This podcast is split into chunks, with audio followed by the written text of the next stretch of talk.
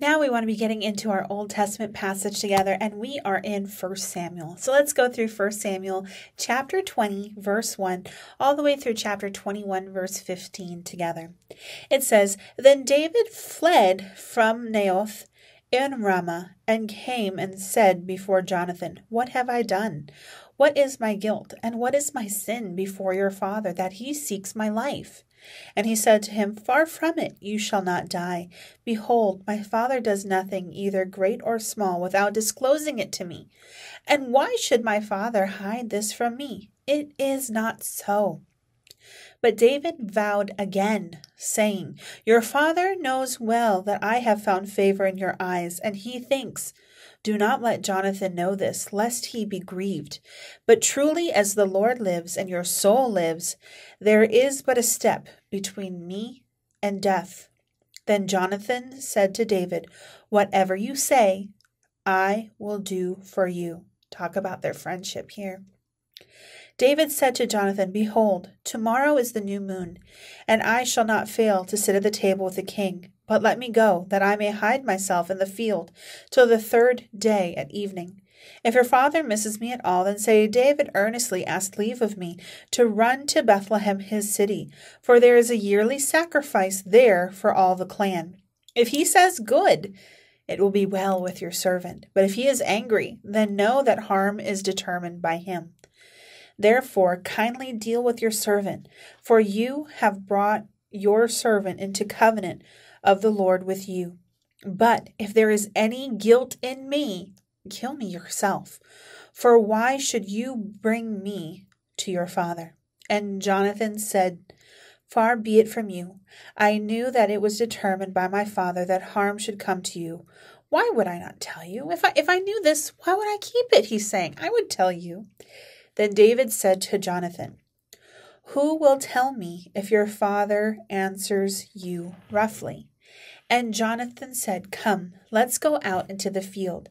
So they both went out into the field. And Jonathan said to David, The Lord, the God of Israel, be witness. When I have sounded out my father about this time tomorrow on the third day, behold, if he is well disposed to David, shall I not then send and disclose it to you? But should it please my father to do you harm, the Lord do so to Jonathan, and more also, if I do not disclose it to you, and send you away, that you may go in safety. May the Lord be with you, as he has been with my father. If I am still alive, show me the steadfast love of the Lord, that I may not die. And do not cut off your steadfast love from my house forever, when the Lord cuts off every one of the enemies of David from the face of the earth. And Jonathan made a covenant with the house of David, saying, May the Lord take vengeance on David's enemies. And Jonathan made David swear again by his love for him, for he loved him as he loved his own soul. Then Jonathan said to him, Tomorrow is the new moon, and you will be missed, because your seat will be empty. On the third day, go down quickly to the place where you hid yourself when the matter was in hand, and remain behind the stone heap. And I will shoot three arrows to the side of it, as though I shot at the mark. And behold, I will send the boy, saying, Go find the arrows. If I say to the boy, Look, the arrows are on the side of you. Take them. Then you are to come, for as the Lord lives, it is safe for you, and there is no danger. But if I say to the youth, Look, the arrows are beyond you, then go, for the Lord has sent you away. And as for the matter of which you and I have spoken, behold, the Lord is between you and me forever. So David hid himself in the field. And when the new moon came, the king sat down to eat food. The king sat in his seat, and at other times on the seat by the wall. Jonathan sat opposite, and Abner sat by Saul's side. But David's place was empty. Yet Saul did not say anything that day, for he thought, Something has happened to him. He is not clean. Surely he is not clean. But on the second day, the day after the new moon, David's place was empty. And Saul said to his to Jonathan his son, Why has not the son of Jesse come to the meal either yesterday or today? Then Jonathan answered Saul, David earnestly asked leave of me to go to Bethlehem. He said, Let me go, for our clan holds a sacrifice in the city, and my brother has commanded me to be there. So now, if I have found favor in your eyes, let me get away and see my brother. For this reason he has not come to the king's table. Then Saul's anger was kindled against Jonathan. And he said to him, You son of a perverse and rebellious woman, do I not know that you have chosen the son of Jesse to your own shame, and to the shame of your mother's nakedness? For as long as the son of Jesse lives on the earth, neither you nor your kingdom shall be established. Therefore send and bring him to me, for he shall surely die. Then Jonathan answered Saul his father, Why should he be put to death? What has he done? But Saul hurled his spear at him to strike him. So Jonathan knew that his father was determined to put David to death. And Jonathan rose from the table in fierce anger and ate no food the second day of the month, for he was grieved for David, because his father had disgraced him. In the morning, Jonathan went out into the field to the appointment with David, and with him a little boy. He said to his boy, Run and find the arrows that I shoot. And the boy ran and shot an arrow beyond him. And when the boy came to the place of the arrow that Jonathan had shot, Jonathan called after the boy and said, Is not the arrow beyond you? And Jonathan called after the boy, Hurry, be quick, do not stay. So Jonathan's boy gathered up the arrow and came to his master. But the boy knew nothing. Only Jonathan and David knew the matter. And Jonathan gave his weapons to the boy and said to him, Go and carry them out into the city. And as soon as the boy had gone, David had rose from beside the stone heap and fell on his face to the ground and bowed three times. Then they kissed one another and wept with one another, David weeping the most. Then Jonathan said to David, Go in peace, because we have sworn both of us in the name of the Lord, saying, The Lord shall be between you and me, and between my offspring and your offspring forever. And he rose and departed, and Jonathan went out into the city. Then David came to Nob, to Ahimelech the priest. And Ahimelech came to meet David trembling and said to him, Why are you alone, and no one with you? And David said to Ahimelech the priest, The king has charged me with a matter, and said to me, Let no one know anything of the matter of which I send you, with which I have charged you. I have made an appointment with the young men for such and such a place. Now, then, what do you have on hand? Give me five loaves of bread, or whatever is here. And the priest answered David, I have no common bread on hand, but there is holy bread, if the young men have kept themselves from women. And David answered the priest, Truly women have been kept from us as always when I go on an expedition. The vessel of a young man are holy, and even when it is an ordinary journey, how much more today will their vessels be holy? So the priest gave him the holy bread, for there was no bread there, but the bread of the presence, which is removed from before the Lord, to be replaced by hot bread on the day it is taken away.